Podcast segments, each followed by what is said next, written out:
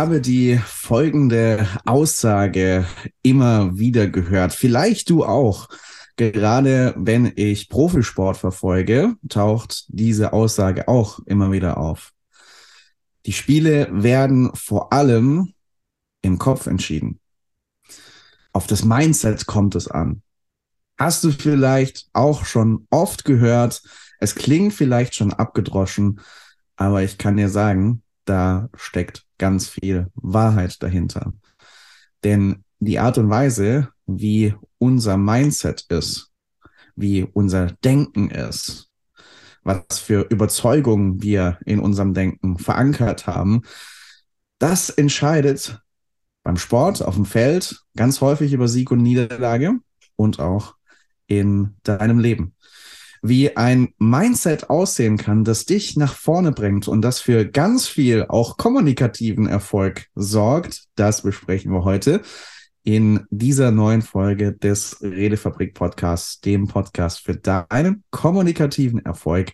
Und ich freue mich, dass ich euch dieses Thema Mindset nicht allein nahebringe, sondern mit meinem lieben Kollegen, dem Daniel. Ich grüße dich. Ich grüße dich und ich grüße natürlich auch dich, der du jetzt gerade zuhörst, unserer zarten Stimmen lauscht und dich fragst, Mindset, ist das Kunst? Kann das weg? Brauche ich das überhaupt im Leben? War mir ja gar nicht so bewusst, dass es da vielleicht Unterschiede gibt. Ja, ich freue mich auf die Folge und ich bin super gespannt, was wir hier aus dem Hut zaubern. Ich auch, ja. Und äh, ich äh, weiß es von einer Hörerin dieses Podcasts, die mir das auch schon mal gesagt hat, äh, dass äh, manche Anglizismen für sie schwierig sind. Deswegen, Daniel, klären wir doch erstmal ganz kurz, damit wir alle auf dem gleichen Level sind. Wovon sprechen wir denn, wenn wir von Mindset reden? Das ist super spannend, dass du das fragst. Ich habe mich das nämlich ähm, auch lange gefragt. Wie ist eigentlich der deutsche Begriff? Und ich würde sagen, kurzer Werbeblock, wenn ihr uns schreiben wollt, könnt ihr das jetzt wieder direkt auf Spotify machen. Da könnt ihr uns direkt Kommentare hinterlassen. Wir lieben es, die durchzulesen. Und so ist vielleicht auch diese Frage zu uns geschwappt. Anglizismen, was könnte Mindset bedeuten? Geisteshaltung. Für mich ist es die Geisteshaltung. Das heißt, wie schaue ich mir Dinge an? So würde ich das jetzt in einem Wort mal runterbrechen, oder? Mhm. Mhm. Ja, passt, passt, glaube ich, gut. Also gerade so die, die, die Geisteshaltung, wie gehe ich ans Leben heran, mit welchen grundlegenden, auch gedanklichen Überzeugungen. Und wenn wir davon ausgehend direkt weitergehen, dann gibt es im Grunde genommen mal zwei Geisteshaltungen oder Mindsets, die wir mal gegenüberstellen. Das ist das sogenannte, auf der einen Seite fixe Mindset und auf, das, auf der anderen Seite das Wachstums-Mindset. Und vielleicht machen wir das Ganze an einem Beispiel mal greifbar. Ich habe ein Hörbuch neulich gelesen oder bin immer noch am Lesen und da war auch die, die große Frage, okay, gerade bei Schülern in der Schule, sind bestimmte Fähigkeiten angeboren? Sind sie fix? Sind sie so festgelegt, sodass ich sagen kann, und das sind so typisch fixe Aussagen, der oder die ist einfach nicht gut in Mathe. Oder ich, in Bezug auf mich selbst, kann super gut sprachlich Dinge formulieren, Gedichte schreiben, Aufsätze schreiben. Das sind fixe Aussagen. Hingegen wäre eine wachstumsorientierte Aussage, zum Beispiel zu sagen, bisher waren meine Noten in Mathe nicht so gut, aber ich weiß, dass ich mich entwickeln kann, auch in diesem Bereich, und ich werde mich anstrengen, ich werde mein Bestes geben, um bessere Ergebnisse zu erzielen und alles Nötige dafür lernen. Und ähm, das sind so die beiden großen Mindsets, Geisteshaltungen, die wir mal gegenüberstellen wollen heute. Ähm, Daniel, wäre meine Frage an dich, wenn du so in die verschiedenen Bereiche deines Lebens schaust, wozu tendierst du eher, fix oder wachstumsorientiert? Ich würde super gerne sagen, immer, immer Wachstums-Mindset, aber das ist natürlich gelogen. Ich bin tatsächlich jemand, der sich lange, lange, und das geht vielleicht auch wirklich auch wieder auf Glaubenssätze zurück. Mhm. Ich würde sagen, dass ich schon lange mit genau diesen Beispielen, die du gerade gebracht hast, in einem fixen Mindset unterwegs war. Also ich glaube, dass ich schon lange Zeit in meinem Leben gedacht habe, naja gut, jetzt lernst du das alles nicht mehr, jetzt bist du zu alt dafür. Und witzigerweise denke ich mir das dann teilweise, oder bist du noch nicht alt genug dafür? So, das mhm. glaubt dir noch keiner. Das habe ich gestern zu, zu meiner Partnerin gesagt.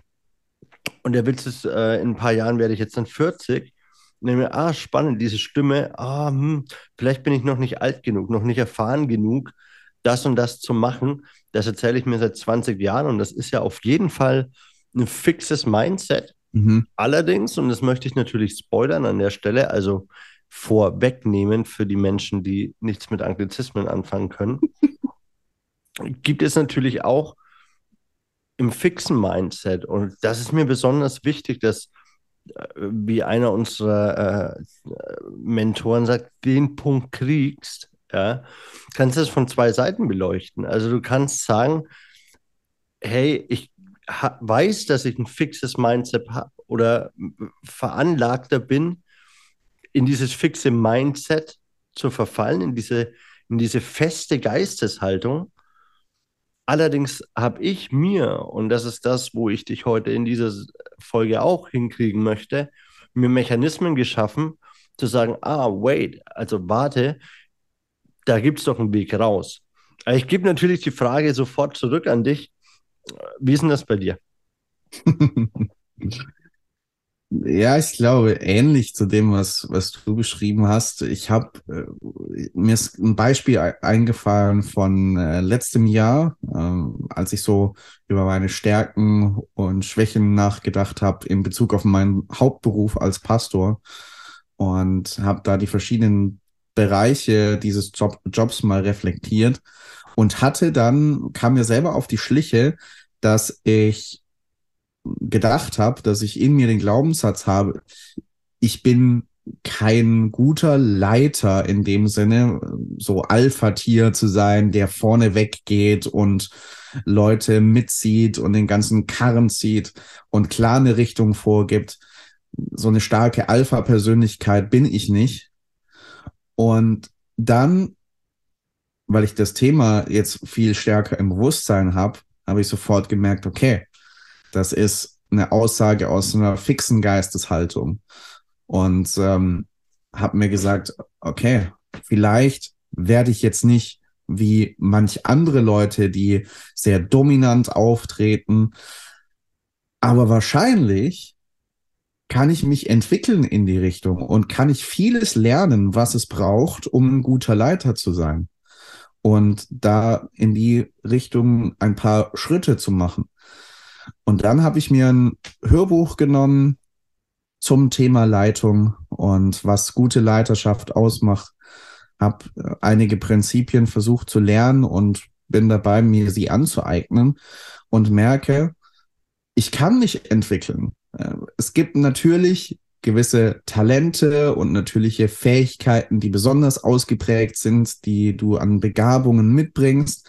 Und gleichzeitig das, was du als Schwachstellen siehst, ist meine Erfahrung, das kannst du entwickeln, wenn du mehr in dieses Wachstumsmindset gehst und für dich klar kriegst, hey, das, was bisher so war, muss nicht in Zukunft so sein, sondern ich kann mich entwickeln, ich kann das lernen, was es braucht, und da Fortschritte machen. Und gerade bei dem Beispiel ähm, konnte ich das, konnte ich das gut durchbuchstabieren.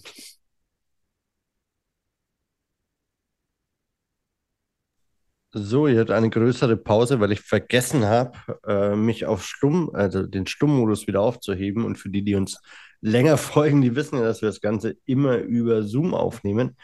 Ja, es ist mega spannend, weil ich glaube, dass, dass eben diese Werkzeugkiste nie genug gefüllt sein kann. Also, mhm. und ich merke das immer wieder bei den Menschen, die bei uns im Mentoring sind, oder ich rede jetzt einfach mal von mir, als ich zu Benedikt ins Mentoring gekommen bin, da war es für mich auch so, hm, geil, und ich werde so wie Benedikt. Also ich werde, ich, ich mache auch einen eigenen YouTube-Kanal, und also mir hat es nicht so an dem, an, an, an dem Selbstzweifel, sage ich jetzt mal, gefehlt. Ich bin da ja eher ein bisschen hybrisbehaftet. So, oh ja, das kann ich auch. Mach, mach ich mal. Ist gut. Aber das Ding ist, es ist ja auch gar nicht erstrebenswert, weißt du, mhm. so zu werden wie jemand anders. Und zu sagen, naja, also ich strebe das an, sondern du entdeckst, und das, und das ist der Witz, wenn du dann eben wieder in dieses Wachstumsmindset, also sagen wir mal in diese dehnbare Geisteshaltung gehst, mhm. entdeckst du ja Seiten an dir, die absolut, absolut individuell sind. Also du bist ja so, wie du jetzt bist, bist du einfach ein Unikat, und ich stehe da ein bisschen drauf. Das ist so eine Übung, ich glaube, wir haben sie schon mal gemacht. Nimm mal deinen Zeigefinger, dreh ihn, so dass du dein, deine Handfläche zu dir zeigt. Dann schau mal auf die Spitze deines Zeigefingers, und du wirst sehen, da ist ein Fingerabdruck, und diesen Fingerabdruck gibt es nur einmal. Von daher, sei ein Unikat, sei nicht wie andere. Dafür kann ich immer nur plädieren, denn du findest mit dem richtigen, mit der richtigen Geisteshaltung, bleiben wir mal beim deutschen Begriff, auf dem Weg dorthin, was du glaubst, dein, was dein Ziel ist, so viele geile Sachen. Ja, ich muss mhm. da immer wieder drüber nachdenken, wie sehr das auch geschult werden kann. Also früher habe ich ein Problem bekommen, habe gesagt, oh, das ist jetzt so, und bin wütend geworden, bin ausgerastet, äh, was weiß ich alles. So, und heute ist es einfach für mich so normal, einfach agil, also beweglich auf Situationen zu reagieren, und trotzdem, und das ist das, wo, wo ich wieder an deine Einstiegsfrage anknüpfen möchte, bin ich eher tendenziell starre Geisteshaltung. Oh Gott, das ist jetzt so, das wird für immer so bleiben, ich kann nicht, ich will nicht, ich schaffe das nicht, das ist, wie es ist. Und dann kommt aber dieser zweite Impuls in mir, der sagt, ah, warte mal, du hast so vieles schon gemacht, lass mal gucken, und das mache ich nicht bewusst. Also in mir gibt es keine Stimme, die sagt, so, Daniel, wir brauchen jetzt aber hier ein Wachstumsmindset. Die gibt es nicht. Aber du kannst es üben, und du kannst, und es ist super spannend, doch die Schleife gehe ich noch.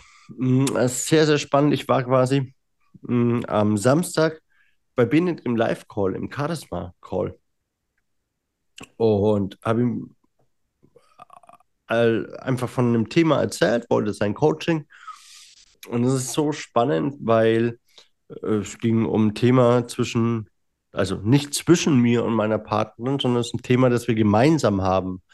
Und wir beide gerade keinen guten Ansatz dafür finden. Und dann dachte ich mir, ach ja, frage ich doch mal Benedikt, was, was er dazu meint. Und er hat dann quasi eine kurze Meditation mit mir gemacht, mich auf die eine Seite gesetzt, sie auf einen anderen, na, also mich dann gefragt, so, was denkst du über die Situation? Okay, alles klar, wechsel mal die Seite oder den Sitzplatz. Und jetzt frag dich mal, was deine Partnerin so möchte.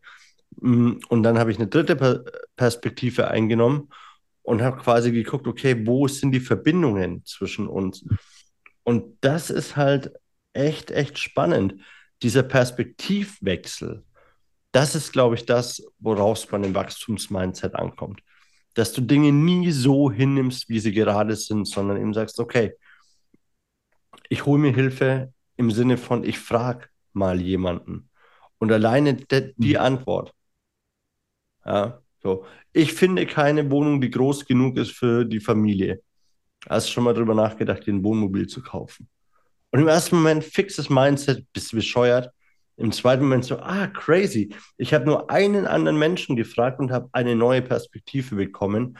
Und, und das ist, glaube ich, aus einem fixen Mindset raus bewusst abgebogen in die, ins Wachstumsmindset. Mhm. So, jetzt habe ich mich da ein bisschen reingelabert, Sascha. Ja.